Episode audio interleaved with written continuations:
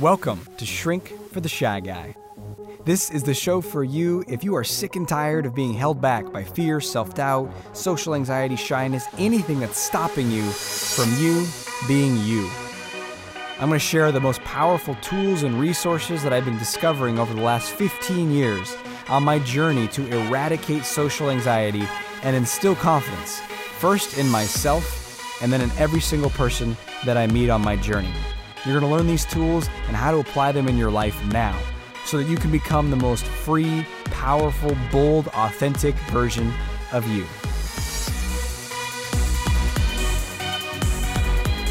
Hey, welcome to today's episode of the show.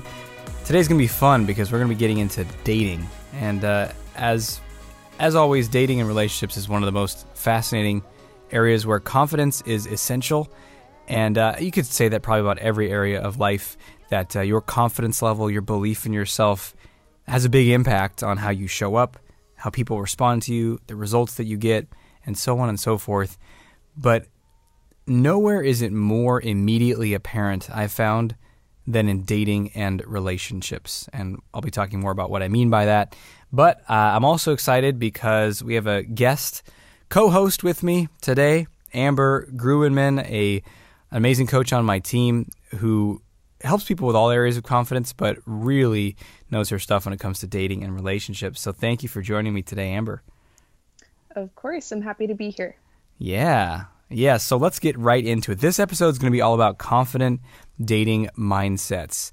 Uh, the, the mindset you want to have when it comes to dating, that's really going to set you up for success. And so let me set the stage here um, it, to, to highlight how important confidence is in dating in that I think when it comes to uh, I don't know our physical fitness or even our careers, we can kind of point to uh, where we are. And so, let's say you all of a sudden got a burst in your physical confidence or burst in your career confidence.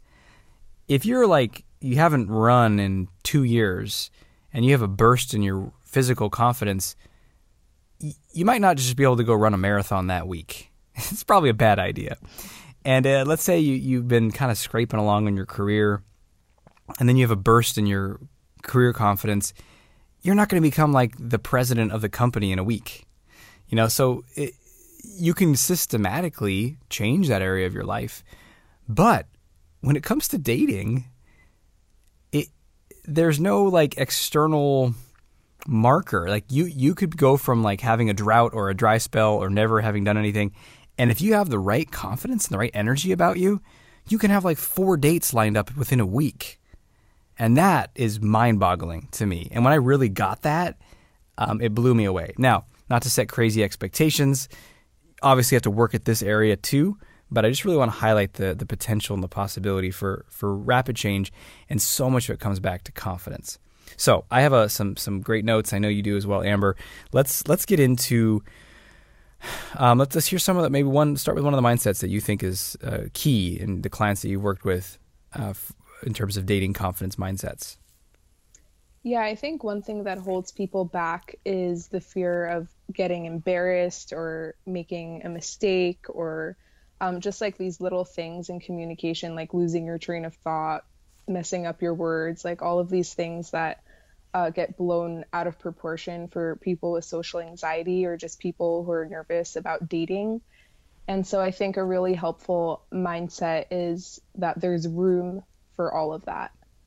And I'll give you an example. Um, just a few weeks ago, I went to dinner with some people, and I can't tell you exactly what I said because it embarrassed both me and my boyfriend who came with me to that dinner and basically I said something really weird and like the entire table like stopped eating and they were like what the fuck did she just say? Like um and one girl actually was like okay check please like kind of joking but kind of like it was just like I just said something weird. And um I was embarrassed in that moment but like a few like I was embarrassed for like 10 or 20 minutes and then I was like, oh, whatever, like that happens. And um, the next day, actually, that girl who was like the most weirded out by what I said, she texted me the next day, like, hey, you want to hang out this week? And it just like proves again for me that there's so much room for like embarrassing yourself, saying the wrong thing, losing your train of thought, not making perfect eye contact. And so I think like a lot of people who get into the pickup artist stuff, they become perfectionists mm. and they think I have to say like the exact right thing at the exact right time and keep the perfect percentage of eye contact and she has to talk 80% of the time and I have to talk 20% of the time and um, all of that can lead you to believe that there's no space for mistakes mm. and there's no space to um, say the wrong thing or like mess anything up and that is actually going to affect your confidence in a really negative way and you're going to show up to the date like really stiff and uncomfortable and nervous and anxious which is the exact opposite of what you're trying to achieve with the pickup artist stuff in the first place yeah that highlights a really good point about the that i think a lot of people i certainly was drawn to the pickup artist stuff coming from a place of lack of success in my dating life and also a pretty heavy sense of inadequacy of I'm not enough as I am.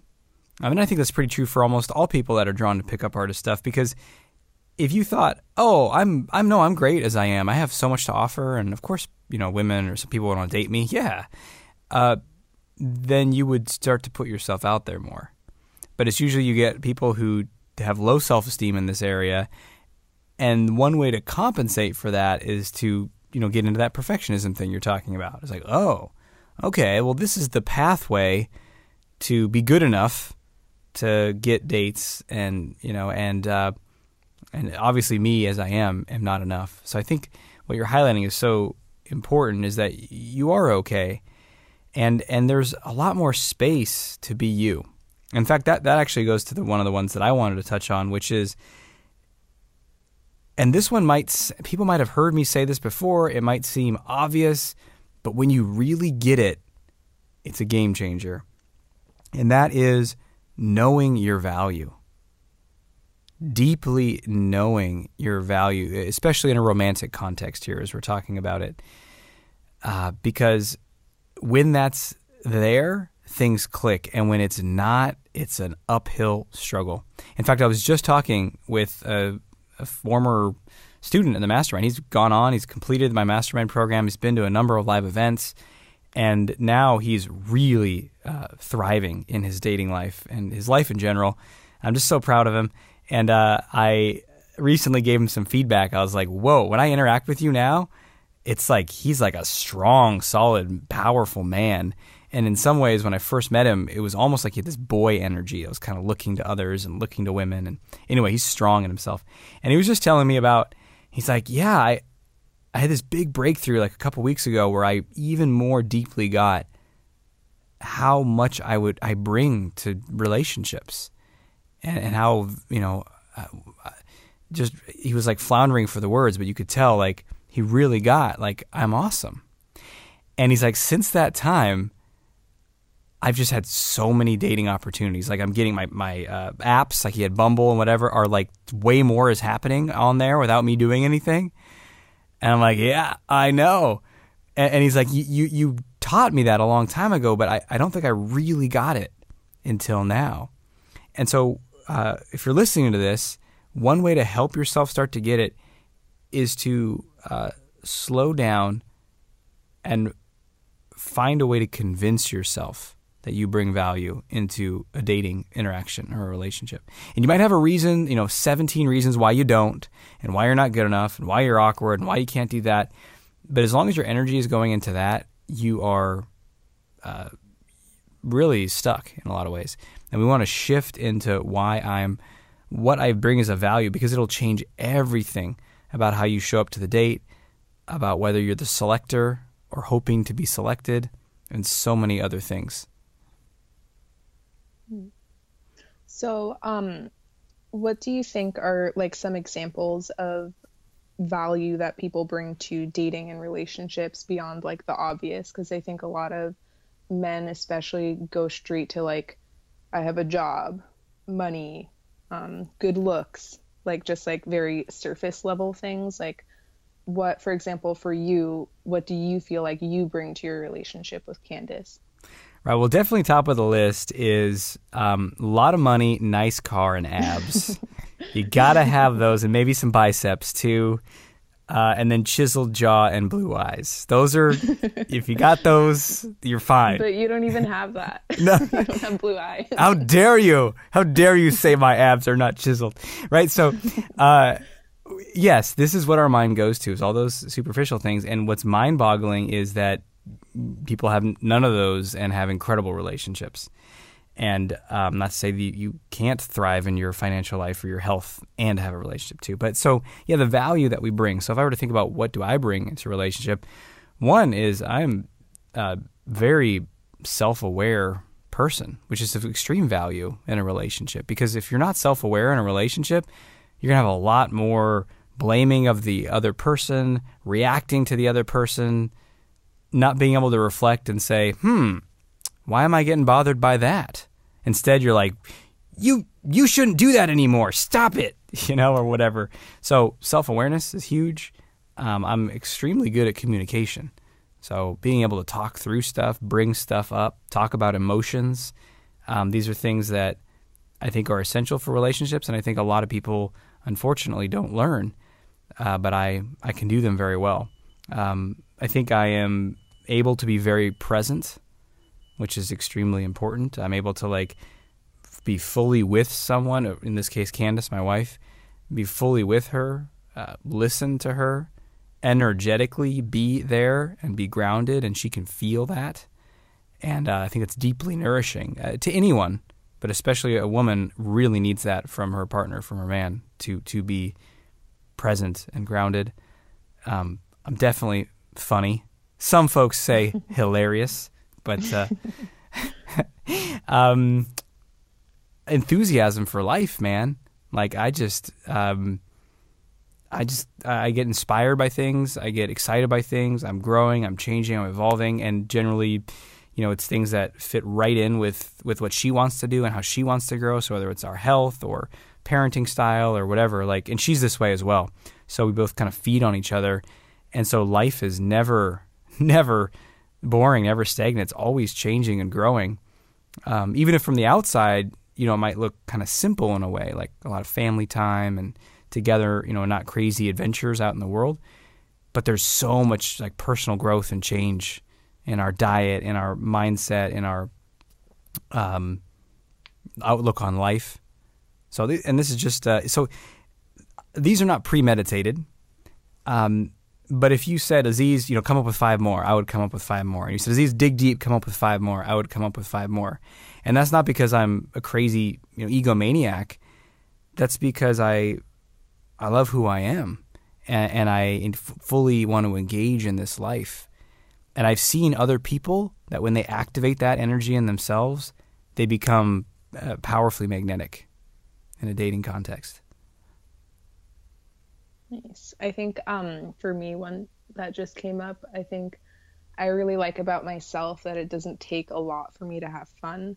I know a lot of um, other people may need like a lot of external stimulus to have fun. Like we have to go on a crazy date, we need to be traveling all the time, we need to go all over the world, and um, that's all fine and great. But I can also have like a really awesome time just at home, like on the couch and like be laughing, crying on the floor because I'm having so much fun. So that's one thing that I like about myself that I think also really adds to my relationship with my boyfriend. Mm-hmm.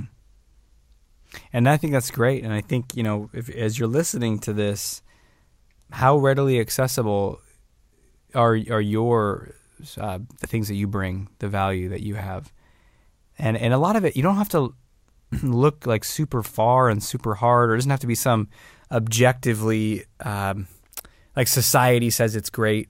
You know, notice how what the thing that Amber is sharing there and what I'm sharing, this is just like it's just kind of who who you are, right? It's just, just an aspect of who you are. You're you're able to really enjoy the simple things in life.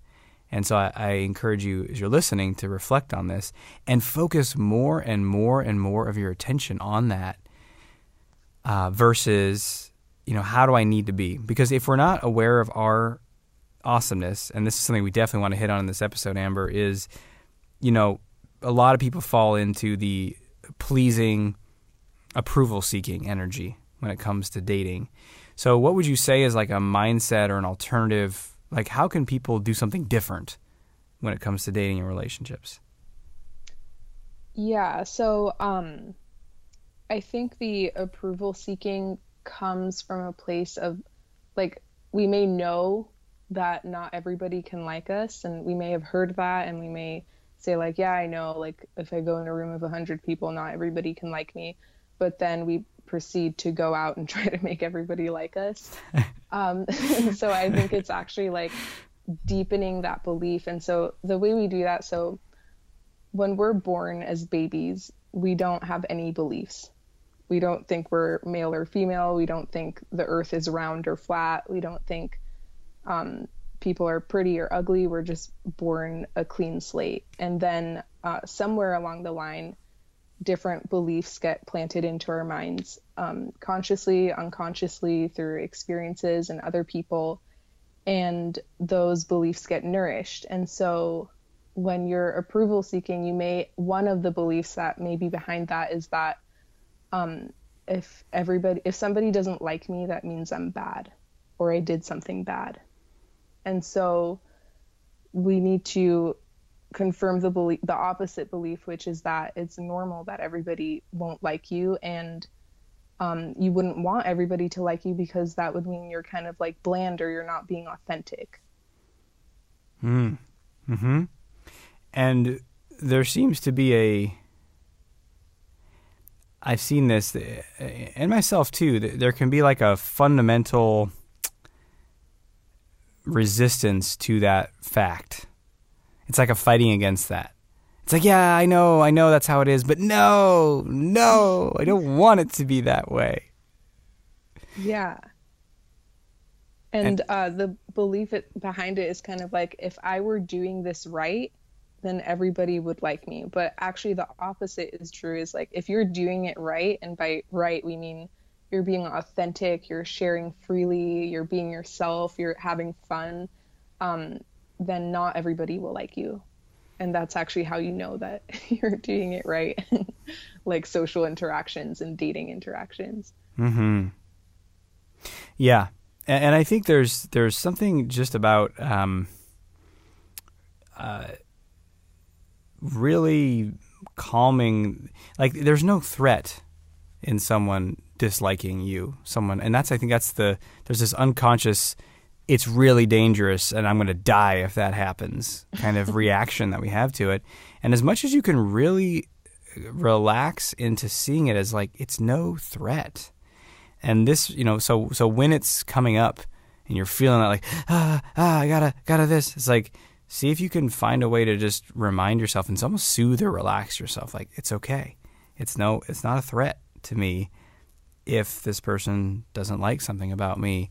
And one thing that is very helpful also to consciously remind yourself of before approaching someone, before going on a date, you know, heck, even before like responding back on a dating app or something, even before, you know, before you engage, take a full deep breath in. And as you let it out, say out loud or to yourself, I don't need anything from you. I don't need something from you. Like, what if we could shift our focus from what do I, what am I going to get from you, to just curiosity and openness. Maybe even seeing, you know, what how you can give to them, but at the very least, just being curious and open. Because as soon as we get into like, I got to get something from you, uh, we go out of relating and just sharing who we are and asking about them, and we move into controlling. I got to control you. I got to make you see me this way and not that way. I got to make you feel this way, but not that way. And as soon as we start that path, um, even if it goes the way we want, we suffer because we're anxious, we're tense. Sure, that, that date went well, but what about the next one? And we are kind of on this endless hamster wheel of approval seeking. So just remember that when you're in that moment. I don't need anything from you. And, you know, it's uh, it's designed to remind you of a truth, and then you just keep. I found like a sigh kind of helps uh, further uh, convince me of that fact. Yeah, and um, I think another belief that can help with this is that you can't get rejected by the right person. So a lot of times when somebody rejects us, either like we just asked them out and they said no, or like three dates in or a year into the relationship, um, we have this feeling like if they hadn't rejected me or if I hadn't messed this up, then we would still be dating and living happily ever after. But I actually don't believe that. I think when somebody rejects another person, they were just the one to notice first that it wasn't a good fit. And so, usually, like, for example, when you're in a relationship and you break up, it's not like, okay, three, two, one, and now we both notice that we don't want to be together. It's usually like one person notices before the other that it's not right, and they end up being the one to reject the other person or break up with them. Um, but that doesn't mean like if they hadn't felt that that you would still be together. If you had stayed together, you would have been the one to notice down the line that it wasn't a good fit. Right. Yeah. I mean, I think that's a that is a key point. Is like it, there's this um, this this uh, clinging energy in a way. It's like no, it has to be this person. Uh, versus realizing, well, look, even if you think that they were perfect in every single way, if they're not open or available to be with you, then it's then it's obviously not a right fit. Again, it, there's just like this sort of arguing with reality. I think we can do in that case, or in the case of wanting everyone to like us. And there's a there's an element of uh, I guess maturity, where we just sort of say, "Yep, that's how that is. That's how that mm-hmm. goes." Awesome. So what what else? Do you have any other mindsets that you that are coming up in this conversation or that you thought of as you were preparing yeah. for this? Mm-hmm. Actually, just one thing that I thought of right now as we were talking about that is um, just in general when things happen that upset us, even if they hurt in the moment, um, just the thought that I'm not sure that this is bad for my life. Like, okay, this feels awful right now, but overall, there may be some positive consequences like maybe because this person said no to me, I'll meet this really incredible person down the line that is actually going to be my soulmate, or it'll um, force me to look inwards at why I'm hurting so much when they rejected me, and it'll lead to some personal growth. Um, there's always positive and negative consequences of everything. And so just having that perspective as well, because usually when somebody rejects us or we just say the wrong thing and we feel embarrassed, we just jump right to the conclusion that that was bad and that shouldn't have happened. And like it's just bad and there's no good consequences of it. But if we actually stop to question that belief we can see that there may actually be a lot of positive consequences of that painful thing. Mm-hmm. yeah. And i mean i would go so far as to encourage people to like decide that that is how you're going to uh, you know choose to, to react to events in life and sometimes we fall into a victim mode and lose that but returning to your center and uh, uh, one phrase for it that I learned from Tony Robbins is the uh, principle of utilization, which is I'm going to use whatever happens to me. And so if it, okay, that didn't, okay, I'm going to use this opportunity to go inward and look at my pain around rejection. Or I'm going to use this opportunity to uh, continue to risk and put myself out there and find someone new. Um, and that's sort of taking the power back into your hands. And ultimately, I think there's great benefit in having a more almost spiritual philosophy of what uh, life is unfolding exactly as it should. And there are lessons that I need to learn that are going to be presented to me again and again till I learn them. Mm-hmm. And uh, also, there is like the lesson and the medicine and the growth is in the experiences and they're not all pleasurable. And if they were, I wouldn't grow because the truth is we don't really grow too much from pleasure. We grow from pain. So you go, you know, you ask five people out and they're all like, heck yeah. You don't grow that much. You might feel great. Uh, but then when the last person's like, no, mm, I don't like you, or, or, you know, even worse, they go on a date or two with you and they're like, nah, no, yeah. Like you think about that one a lot more. You're like, what? why? Yeah. And maybe you're going to learn something, whether it's something specific that you're doing. Um, like in my case, it was a lot of people pleasing energy. Um, you know, that that extra last, you know, rejection nail in the coffin felt like the worst thing in the world for me and it was the best thing that happened to me because that last worst rejection that I got in my early dating life literally spawned me on a path that has led to this conversation right here. Uh, I didn't know it at the time, but it led to uh, obsessive personal growth and exploration and wanting to learn how to overcome the obstacles I was experiencing in my dating life. And then when I got a taste of that, I was like, whoa, I can learn and then improve my life. Um, well, then I got hooked. But I'm glad you brought that up. I think that's super important. Um, you know, one other thing I wanted to bring up too, uh, just as a as a key dating mindset, is, and this comes back to approval seeking and not approve, you know, and, and doing something different. When we're in approval seeking mode, we're very self absorbed. Even if we try to hide it, even if we pretend like we're not, like we're asking them lots of questions and we're following up on the questions, being like, oh, interesting, tell me more, you know, and we're looking really engaged.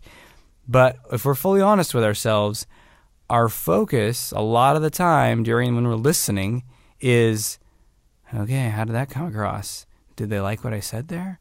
Was that was that the right thing that they wanted to hear? How am I? Am I looking right? Am I doing this right? Do they like this? Do they like what I'm doing? And there's this like it's like a program running on your computer that's taking a ton of RAM and makes the rest of your system run kind of jerky and clunky.